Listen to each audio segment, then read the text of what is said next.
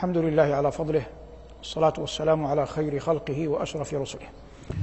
وبعد فما زلنا نستأنف ما بدأناه من فضل الله علينا من الخير في تفيؤ كلام رب العزة والجلال تبارك اسمه وجل ثناؤه. درس هذا المساء يحمل عنوان الكبرى وهي لفظة وردت في القرآن في بضع آيات ووردت في سورة النازعات مرتين. وسنحرص إن شاء الله تعالى على أن نتأمل هذه المفردة كما وردت في كلام الله في لقاءين متتابعين إذا أذن الله. لفظ الكبرى هذه المفردة ذائعة شائعة على الألسن لأن النخب الثقافية سواء الأدبية منها أو غير الأدبية كأهل الصناعات في التأليف جرت على ألسنتهم سواء في شعر العرب القديم أو حديثه. قال شوقي رحمه الله الذكر آية ربك الكبرى التي فيها لباقي المعجزات غناء. وقبله قال أبو تمام في قصيدته البائية الشهيرة يمدح المعتصم قال له بصرت بالراحة الكبرى فلم ترها تنال إلا على جسر من التعب.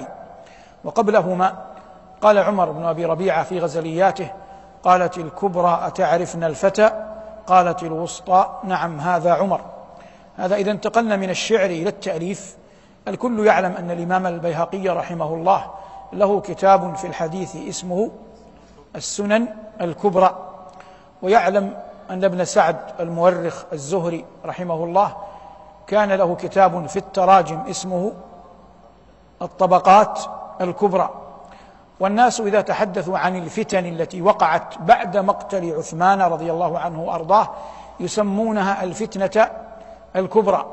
وإذا تكلموا عن الساعة وأشراطها يجعلون الأشراط على ضربين اشراطا صغرى واشراطا كبرى.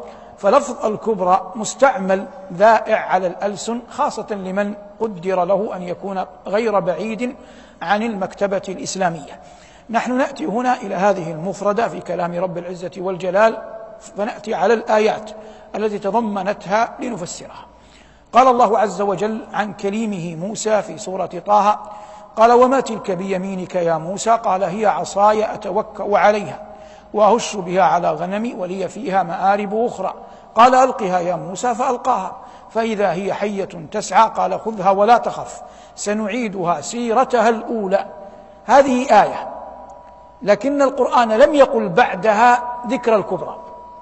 ثم قال الله عز وجل لهذا الكريم المجتبى والرسول المصطفى موسى عليه السلام قال له واضمم يدك إلى جناحك تخرج. جاءت بالجزم لأنها جواب الأمر فالفعل واضمم فعل أمر فيكون جوابه مجزوما مثله واضمم يدك إلى جناحك تخرج أي يدك بيضاء من غير سوء آية أخرى أي آية غير الآية غير الآية الأولى غير الآية الأولى يعني كلمة أخرى تقتضي المخالفة. آية أخرى ثم قال رب العزة بعدها لنريك من آياتنا الكبرى لنريك من آياتنا الكبرى. إذا انتقلنا الآن من سورة طه إلى سورة النازعات. قال الله عز وجل في سورة النازعات هل أتاك حديث موسى؟ إلى أن قال جل وعلا فأراه الآية الكبرى. اختلف العلماء في قول الله عز وجل في النازعات فأراه الآية الكبرى. ما المقصود بالآية الكبرى؟ ما المقصود بالآية الكبرى؟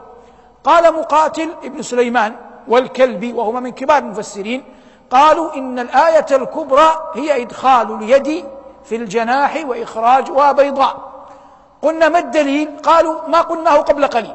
أن الله قال تخرج بيضاء من غير سوء آية أخرى لنريك من آياتنا الكبرى. هذا قول من؟ مقاتل والكلبي. قال عطاء رحمه الله وإذا أطلق لفظ عطاء يراد به عطاء ابن أبي رباح. عطاء ابن أبي رباح. قال عطاء رحمه الله إن الآية الكبرى هي العصا. إن الآية الكبرى هي هي العصا. قلنا عقليا لما قلت إن الآية الكبرى هي العصا؟ قال هو ومن فسر كلامه قالوا إن غاية ما في آية اليد أنها أدخلت سمراء وأخرجت بيضاء. فالمعجزة فيها فالآية فيها تغير اللون. فالآية والمعجزة فيها تغير اللون. قالوا هذا الأمر هذا الأمر تحقق تغير اللون تحقق حتى في ماذا؟ حتى في العصا. عندما انقلبت من عصا إلى حية قالوا لزاما أن يتغير لونها ليصبح لون حية. مع أمر زائد وهو أن الجسم الجامد أصبح فيه فيه روح أصبح فيه روح. فقالوا كون العصا بعد أن كانت جسما جامدا تصبح ذات روح وتدب فيها الحياة مع تغير لونها قالوا هذا قطعا أعظم مع الاعتراف بأن إدخال اليد وإخراجها بيضاء آية لكنه قالوا أعظم من الأول. فلهذا جعلوا الآية الكبرى في قول الله عز وجل في النازعات فأراه الآية الكبرى فكذب وعصى هي ماذا؟ هي هي العصا لتحقق اللون كما في اليد وتحقق أشياء زائدة عليه وهذا منطق صحيح في الاستدلال قال مجاهد من مجاهد؟ مجاهد بن جبر أحد أعيان السلف تلميذ ابن عباس أحد المفسرين قال إن الآية الكبرى يراد بها الاثنين. يراد بها الاثنين. العصا وإدخال وإدخال اليد. لأنهما في القرآن يأتيان تباعا. لأنهما في القرآن يأتيان تباعا. وقول مجاهد هذا رحمه الله أقرب إلى القول أقرب إلى الصحة أقرب إلى الصحة. ولا يحسن أن يأتي الإنسان حكما على علماء أئمة كبار سبقوه فيفصل كأنه يجهل بعضهم هذا لا يليق بأي أحد. للإنسان الحق أن يقول قوله يستدل له ينتصر له لكن لا يجوز شرعا ولا نقلا ولا أدبا أن يتعرض الإنسان لأئمة المسلمين ممن سبقوه أو ممن عاصروه ثم يسفه آراءهم أو يرمي بها أو يدعي عليهم ما ليس فيهم. هذا ليس من الأدب في شيء ولا يمكن أن ينال أحد بهذه طريقته شيئا من بركة العلم. المقصود هذه الأقوال الثلاثة في في مسألة قول الله عز وجل في النازعات فأراه الآية الكبرى. إذا انتقلنا إلى الآيتين استطرادا. فإن إدخال اليد وهي سمراء لأن موسى عليه السلام كان يميل لونه إلى السمرة وإخراجها بيضاء. جاء الاحتراس اللي يسميه البلاغيون احتراس من غير من غير سوء أي من غير أذى من غير مرض. أما الأول وهو أن الحي العصا عادت حية. فإن الحية أصلا في طبيعتها في جبلتها في ثقافة العرب وثقافة الإنسانية كلها يضرب بها المثل في العداوات يضرب بها المثل في العداوات لأنها شيء مخيف. وفي الحديث ما سلمناهن منذ أن حاربناهن. وأهل الصناعة التاريخية الأدبية يقولون إنه في زمن الجاهلية قبل إشراق شمس نبوة نبينا صلى الله عليه وسلم كان هناك المناذرة والغساسنة في شمال جزيرة العرب. فالغساسنة هؤلاء آل غسان قتلوا أخا رجل من العرب يقال له أبو أذينة. قتلوا أخاه. وكان له قرابة أبو أذينة هذا بالأسود بن المنذر أحد ملوك الحيرة. فاستعدى أبو أذينة الأسود بن المنذر على الغساسنة. يريد ثأر أخيه فأجابوه. فقتل الأسود جمعا من الغساسنة. قتل ماذا؟ جمعا منهم وأسر بعضا منهم. فلما قتل جمعا منهم الباقون الذين أسرهم طلبوه العفو. فكأنه حدث نفسه كأنه عزم كأنه شاور في أنه يريد أن يعفو عن الأسرى. بعد أن قتل إخوتهم وبعضا منهم. فجاء أبو ذينة هذا خشي أن الأسود ابن المنذر يقبل استرحامهم ويعفو عنهم. فأراد أن يبين له أنه ليس من الحكمة. وليس من العقل أن تقتل بعضا وتعفو عن الآخرين لأن الذين عفوت عنهم في ظن أبي أذينة سيبقى الثأر أين؟ في قلوبهم وأنهم لن يتركوك.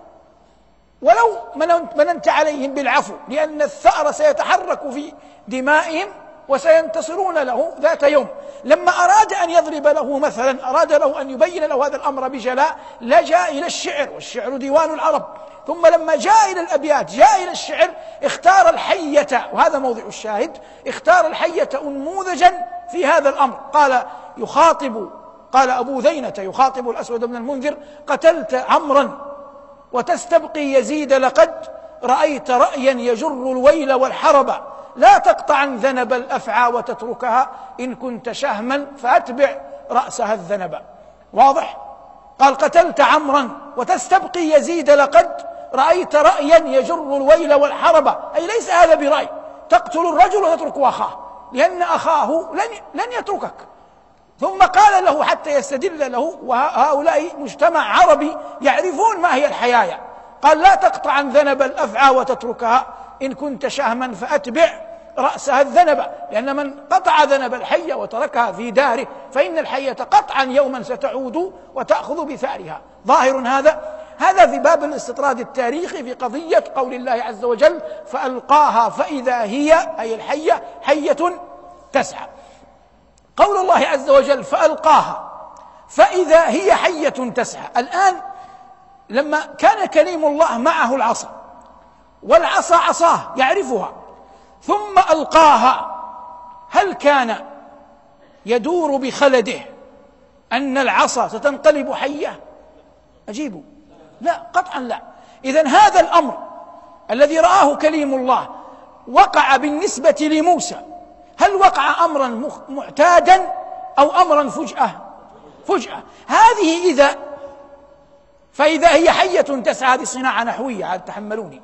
هذه إذا يسميها النحويون إذا الفجائية إذا الفجائية لأن ما بعدها غير متوقع لأن ما بعدها غير متوقع وهي القضية التي حدثت فيها المسألة المشهورة مرت معنا كثيرا ما بين الكسائي وسيبويه في قضية ماذا ما, ما الاسم الذي يأتي بعدها هل يجب فيه الرفع أم يجوز فيه الوجهان؟ وقد ذهب سيبويه إلى وجو لأنه ليس في المسألة إلا وجه واحد هو الرفع وذهب الكسائي إلى جواز الوجهين الرفع والنصب وما قاله سيبويه يؤيده القرآن. نقول هذا من باب الاستطراد العلمي في قول الله عز وجل لنريه من آياتنا الكبرى. جاء لفظ الكبرى كذلك في القرآن في آيات أخرى. قال الله عز وجل في سورة الدخان يوم نبطش البطشة الكبرى إنا منتقمون. هذا وعيد من رب العالمين لكفار قريش. يوم نبطش البطشة الكبرى إنا منتقمون. البطشة الكبرى بطش في اللغة.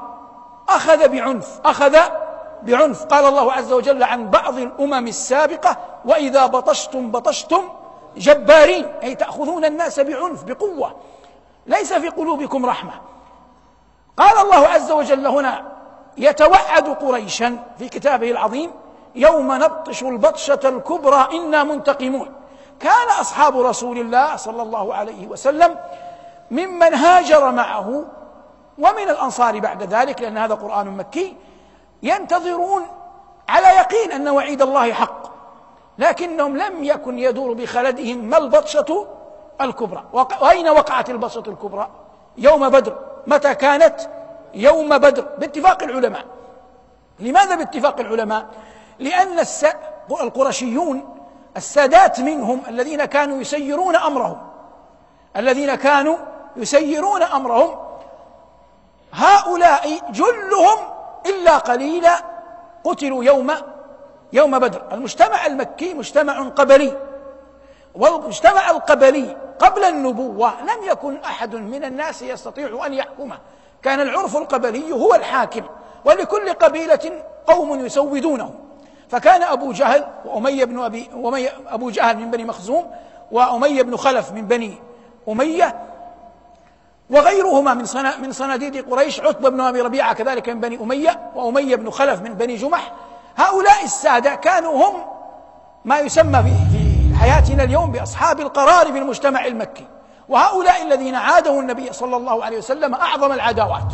وكلهم أو جلهم كما قلت قتلوا يوم قتلوا يوم بدر. قتل أمية يوم بدر وقتل أبو جهل يوم بدر. وقتل عتبة بن ربيعة يوم بدر وقتل شيبة بن ربيعة يوم بدر وقتل الوليد بن عتبة يوم بدر. هؤلاء هم جل صناديد قريش. نجا منهم من نجا منهم من آمن ومنهم من قتل في أحد مثل أبي بن خلف ومنهم من بعد ذلك من الله عز وجل عليه بالإيمان مثل أبي سفيان. المراد من هذا معنى قول الله عز وجل يوم نبطش البطشة الكبرى إنا إنا منتقمون. وقول الله عز وجل إنا منتقمون. هذا المعنى جاء في القرآن في مواطن كثيرة.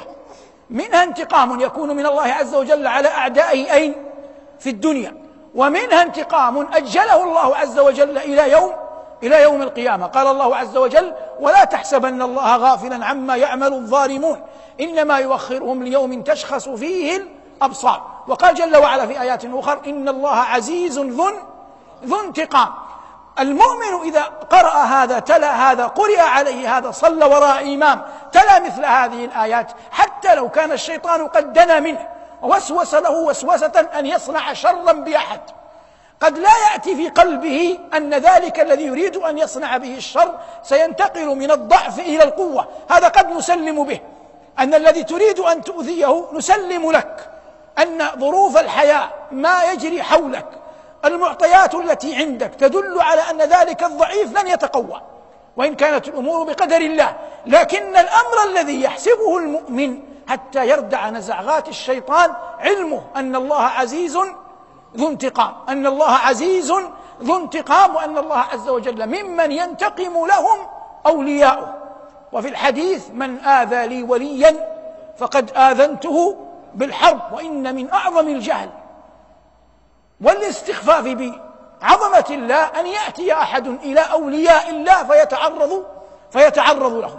إن من أعظم الجهل أن يأتي أحد إلى أولياء الله فيتعرض لهم. والعاقل لا يجعل بينه وبين من يغلب على ظنه أنهم أولياء لله أن أن يعاديهم.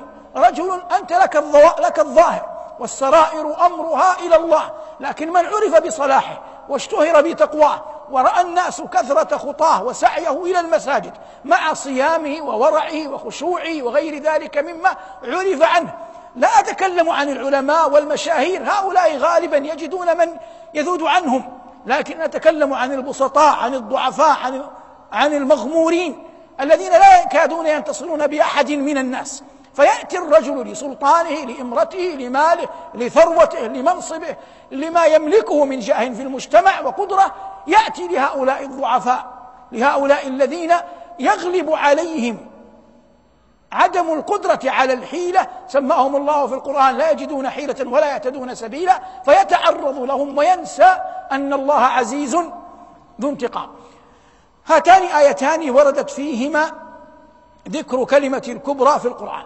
وردت كلمة الكبرى في القرآن في قضية الإسراء وال والمعراج. في سورة النجم قال رب العالمين والنجم إذا هوى ما ضل صاحبكم وما غوى وما ينطق عن الهوى.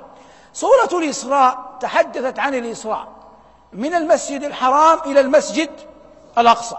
وسورة النجم تحدثت عن المعراج من المسجد الأقصى إلى السماوات العلى إلى السماوات العلى فيها قال رب العزة لنريه من آياتنا الكبرى لنريه من آياتنا الكبرى. والحديث عن من؟ عن رسول الله صلى الله عليه وسلم. الآيات هنا المذكورة في سورة النجم غير الآيات المذكورة في سورة طه وفي سورة النازعات عن نبي الله من؟ عن نبي الله موسى. المراد بالآيات الكبرى التي أريها موسى حتى تقوم الحجة على من؟ على فرعون. فكل ما أراه الله جل وعلا آتاه نبيه موسى قامت به الحجة على فرعون. قال ربنا في تسع آيات إلى فرعون وقومه. وقال ربنا عن فرعون ولقد أريناه آياتنا كلها فكذب وأبى. أما الآيات التي أريها صلى الله عليه وسلم وهو في رحلة الإسراء والمعراج لم يكن يراد بها إقامة الحجة على قريش وإنما كان المراد بها بيان شريف مقامه وعلو منزلته صلى الله عليه وسلم عند عند ربه لأن الأمة لن تقتدي به صلى الله عليه وسلم في معراجه إلى السماوات العلى. تلك خصيصة نالها وعطية آتاه الله عز وجل إياها إكراما من الله جل وعلا لرسوله يوم صده كفار مكة وكفار الطائف.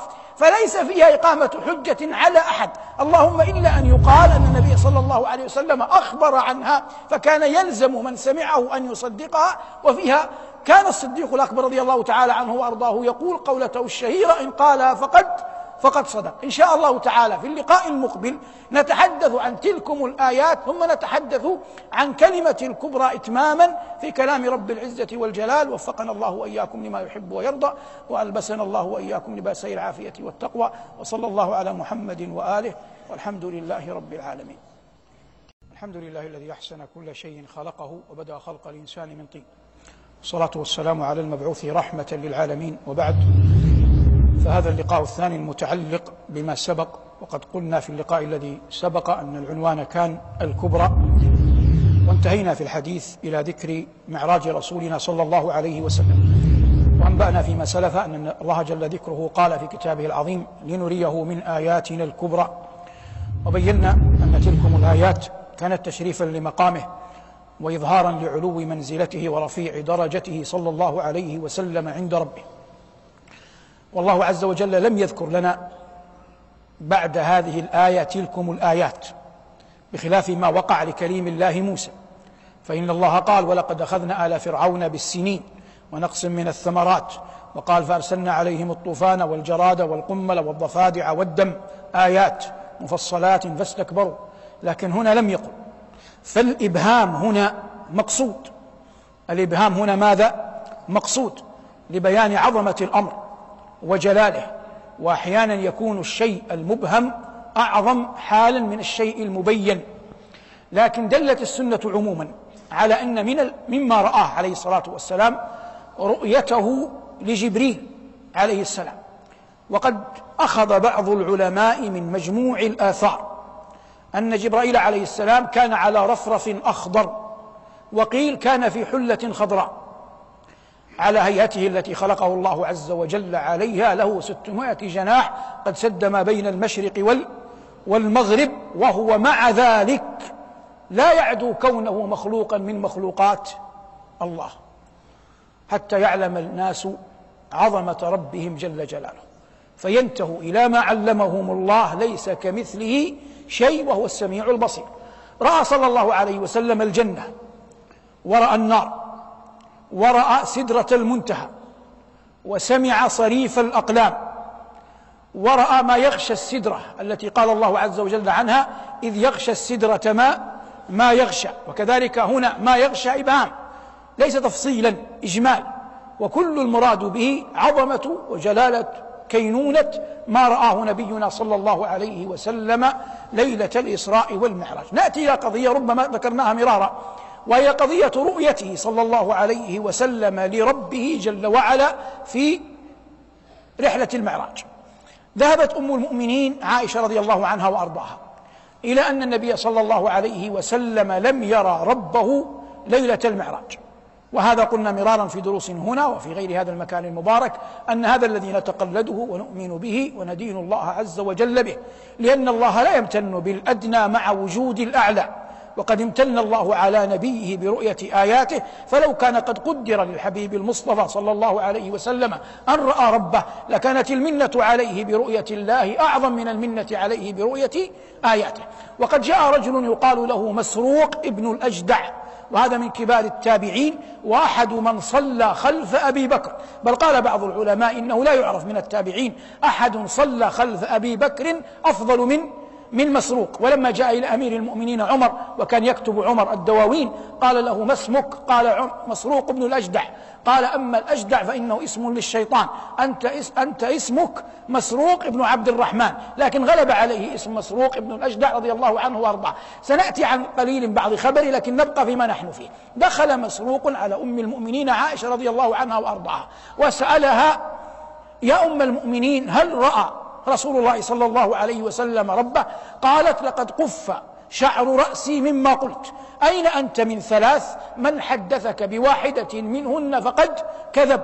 من حدثك أن محمدا صلى الله عليه وسلم قد رأى ربه فقد كذب ثم قرأت لا تدركه الأبصار وهو يدرك الأبصار وهو اللطيف الخبير. ومن حدثك أنه يعلم ما في غد فقد كذب. فإن الله عز وجل يقول وما تدري نفس ماذا تكسب غدا. ومن حدثك أن محمدا صلى الله عليه وسلم ترك شيئا من الرسالة فقد كذب ثم تلت قول الله عز وجل يا أيها الرسول بلغ ما أنزل إليك من ربك. قال يا أماه لا تعجلي علي. ألم يقل الله ولقد رآه نزلة أخرى؟ ألم يقل الله ولقد رآه بالأفق المبين؟ قالت هذا جبريل. أنا أول هذه الأمة سؤالا لنبينا صلى الله عليه وسلم عنها. قال هذا جبريل. رآه على رفرف قد سد ما بين المشرق وال والمغرب. ظاهر هذا. كان مسروق. يحب عائشة. ولا يلام بل يحمد. لأن عائشة رضي الله عنها وأرضاها حبيبة رسول الله صلى الله عليه وسلم. وقد جبلت النفوس السليمة على أنها تحب من يحبه محبوبها. جبلت النفوس السليمة على أنها تحب من يحبه محبوبها. الأول يقول داريت أهلك في هواك وهم عدا داريت أهلك في هواك وهم عدا ولأجل عين ألف عين تكرم ولأجل عين ألف عين تكرم. هذا يقول وأهلك أعدائي لكنه أحبهم لمحبوبه. فكيف وأم المؤمنين؟ صحابية جليلة مؤمنة زوجة نبينا وأبوها أبو بكر وأمها أم رومان رضي الله عنها وعن أبويها. فسمى بنت ابنته عائشة وكان يكنى بأبي عائشة وكان من إجلاله لابنته أنه لا يرد لها طلبا. فكان ذات يوم صائمة فجاءت إليه ابنته وقالت يا أبتاه انزل فاطعم معنا. فحتى يردها ردا جميلا قال لها ما تريدين يا ابنتي أن أطعم معكم؟ قالت أردت الرفق بك يا أبتاه. قال فأنا أرفق بنفسي ليوم كان مقداره خمسين ألف سنة. يعني صنعت ما صنعت من الصيام رفقا بنفسي ليوم ألقى الله عز وجل فيه. ظاهر. ومن جيد قوله رحمه الله وهذا في ظني لا يقوله إلا من عرف الله حقا. قال كفى بالمرء علما أن يخشى الله. كفى بالمرء علما أن يخشى الله. سأقول الثانية إن أجبتموها ما شاء الله عليكم.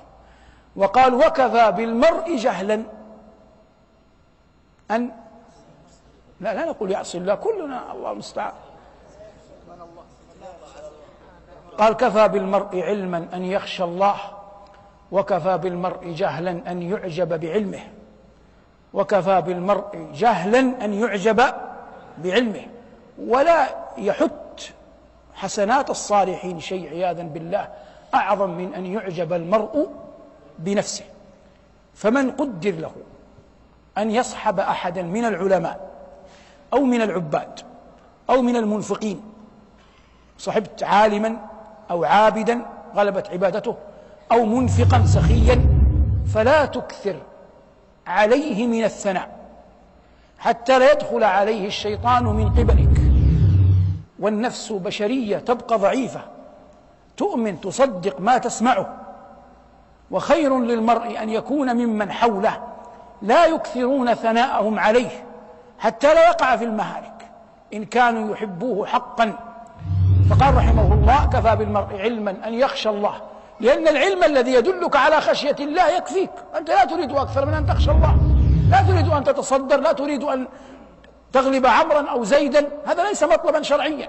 لكن المطلب من العلم أن تخشى الله. قال ربنا إنما يخشى الله من عباده العلماء. ثم قال وكفى بالمرء جهلا أن يعجب بعلمه. هذا ما يتعلق بمسروق رحمه الله. نأتي للآية الكبرى في آية أخرى. قال ربنا عز وجل في النازعات قال فإذا جاءت الطامة الكبرى يوم يتذكر الإنسان ما سعى وبرزت الجحيم لمن يرى إلى آخر الآيات. فإذا جاءت أي حانت وأقبلت وكأنها قادمة مقبلة والناس كذلك مقبلون عليها. فإذا جاءت الطامة الطامة في لغة العرب كما قال المبرد هي الداهية التي لا تطاق ولا يقدر عليها تسمى تسمى طامة. وإذا السيل سيل واد ما جاء إلى القرى فغلبها وخلعها يسمى هذا واد أطم سيل أطم. فقال الله عز وجل هنا فإذا جاءت الطامة الكبرى لماذا قال الكبرى؟ لأن أي طامة قبل هذه الطامة ليست ليست بشيء.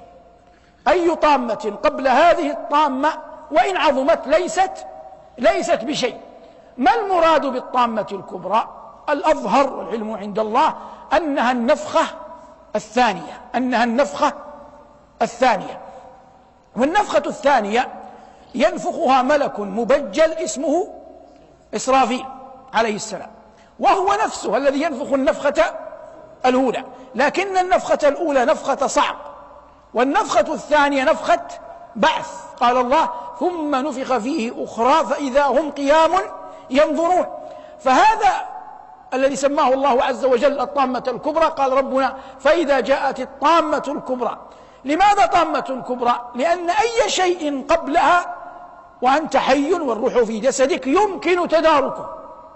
لكن في ذلك الحين لن يخلو الناس إلا أن يكون أحدنا أحد رجلين فريق في الجنة وفريق في السعير. فقال الله فإذا جاءت الطامة الكبرى يوم يت... متى الطامة الكبرى؟ يوم يتذكر الإنسان ما ما سعى. وما لم يتذكره لا يعني ذلك أنه سيغيب عنه. فإن الله يقول عن كتاب سينشر أحصاه الله ونسوه. يوم يتذكر الإنسان ما سعى وبرزت أي ظهرت وبرزت الجحيم لمن؟ لمن يرى. ثم قسم الله عز وجل وهو أعلم بخلقه عباده إلى فريقين.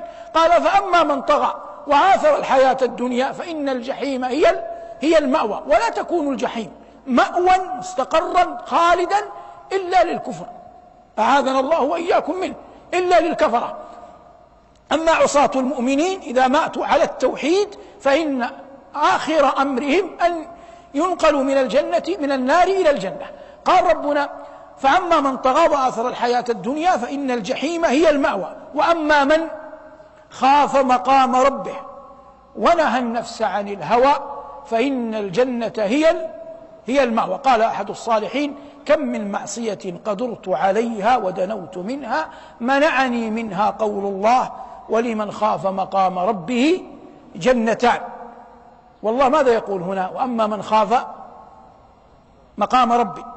يعني ينشأ كم أمر؟ أمران. الله جل وعلا له جمال وله جلال. له ماذا؟ جمال وجلال. فالجلال يتمثل في كبريائه جل وعلا وعظمته. وال والجمال يتمثل في رحمته ورأفته بعباده. ظاهر هذا. إذا العبد منعه من المعصية قول الله ولمن خاف مقام ربه جنتان. هذا تذكر ماذا؟ جمال الله. وإذا منعه من من المعصية قول الله فأما من خاف مقام ربه ونهى النفس عن الهوى فإن الذي منعه من المعصية ماذا؟ جلال الله. والإنسان إذا انفرد بنفسه خلا بنفسه بقي وحيدا والإنسان العاقل تعالى الله وإياكم منهم إذا انفرد أعظم شيء يبحث عنه إذا انفرد أن يرزق أن يبكي من خشية الله. لأن في تلكم الحالة ولا راء لك إلا الله يكون ذلك عونا لك أن تدخل في السبعة الذين يذلهم الله تحت ظله والباعث على البكاء حال الانفراد أحد أمرين إما تذكر ما لله من عظيم الرحمة وهذا الجمال وإما تذكر ما لله من عظيم النقمة وهذا وهذا الجلال وهذا ماذا؟ الجلال. وكلا الأمرين باعث على الخشية ممن؟ من الله. فإن بكيت شوقا إلى الله حياء من الله تستدر رحمة الله فهذا من هذا. وإن بكيت خوفا وفرقا وخشية فهذا من من الأول وكلاهما في مجرى عظيم واحد مقبول عند الله وقد يجتمع الاثنان في في حال واحدة وقد يجتمع الاثنان في حال واحدة. قال الله عز وجل وأما من خاف مقام ربه ونهى النفس عن الهوى فإن الجنة هي المأوى.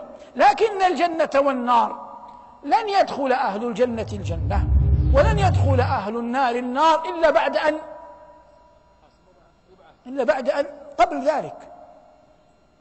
عفى الله عنكم.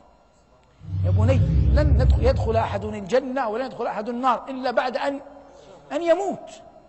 أولا يموت. ثم إذا مات يبعث. ثم إذا بعث حوسب ثم دخل الجنة أو أو دخل النار. لا بد من الموت أولا. والموت هذا موت عام وموت خاص. موت خاص خروج الروح من الجسد. وموت عام هلاك الناس جميعا. لا يكون هلاك الناس حتى تكون الساعة. فلما كان السؤال بعد الآيات لما ذكر الله الموعد العظيم ذكر الجنة والنار أصبحت الأنفس تتلهف. متى الجنة؟ متى النار؟ فربنا يقول لا جنة ولا نار إلا بعد قيام إلا بعد قيام الساعة. يصبح سؤال المؤمن وهو يتلو القرآن أين الساعة؟ قال رب العزة يسألونك عن الساعة أيان مرساها فيما أنت من ذكراها إلى ربك منتهاها. هم يتكلفون أن يجدوا عندك جوابا تقول لهم الساعة يوم كذا في شهر كذا في عام كذا لكنك لم تبعث لتقول للناس أن الساعة يوم كذا في عام كذا في شهر كذا. إنما بعث لتنذر الناس الساعة. إنما بعث لتنذر الناس الساعة. قال الله عز وجل يسألونك عن الساعة أيان مرساها فيما أنت من ذكراها إلى ربك منتهى. إنما أنت هذا أسلوب حصر عند اللغويين. إنما أنت منذر من؟ يخشاها. إذا ما المطلوب؟ أن يخشى الإنسان الساعة. ما المطلوب؟ أن يخشى الإنسان الساعة. ليس حسنا أن نغرق كما هو حاصل في ذكر الساعة وأشراطها والسؤال عنها ودول تسقط ودول تقام وخلافة تنتظر ومهدي يرجى أن يخرج ومتى يكون كذا؟ يلم, يلم الإنسان بها إلماما. لكن هذا وحده لا يكفي لأن تنجو. الإغراق فيها. بل قد يأتيك قليل علم فيغرس في ذهنك شيئا غير صحيح. فتتقلب الليل والنهار تنتظره وليس بآت. لكن الأمر العظيم كما قال رب العزة إنما أنت منذر من يخشاها كأنهم تشبيه. يوم يرونها عندما ينتقل الأمر من شيء موعود إلى شيء واقع كأنهم يوم يرونها لم يلبثوا إلا عشية أو أو ضحاها. أي لم يلبثوا إلا قليلا. قال ربنا جل وعلا في خاتمة سورة الأحقاف كأن لم يلبثوا إلا ساعة من نهار. بلاغ فهل يهلك إلا القوم الفاسقون. المراد من هذا كله أن المؤمن مكلف أن يخشى الله تبارك وتعالى والمؤمن إذا ذكر قول الله فإذا جاءت الطامة الكبرى والله سماها في النازعات الطامة وسماها في سورة عبسة الصاخة وسماها في القارعة القارعة وسماها في غير ذلك وكل المقصود شيء واحد وهو قيام الأشهاد لرب العباد جل جلاله. جعلنا الله وإياكم ممن يموت على خير ويبعث على ويبعث على خير. هذه الكبرى التي مرت معنا في في لقاءين متتابعين. هذه المفردة التي ذكرت في القرآن كما حررناها كما بيناها. ذكرت في طه ذكرت في النازعات ذكرت في سورة النجم ذكرت في سورة الدخان. وهي كلها تدل على المبالغة تدل على على المبالغة لأن الكلمة الكبرى قد تكون في أعلى أعلى منتهى لصيغ المبالغة التي يستخدمها الناس في الكلم. فيقولون في المذكر كبير وفي الصغيرة كبيرة. لكنهم إذا أرادوا الإطناب والمبالغة قالوا بدل الكبيرة قالوا الكبرى. بقيت مفردة واحدة. ذكر فيها الكبرى في القرآن. قال الله عز وجل وسيجنبها الأشقى الذي يصلى النار الكبرى ثم لا يموت فيها ولا يحيا.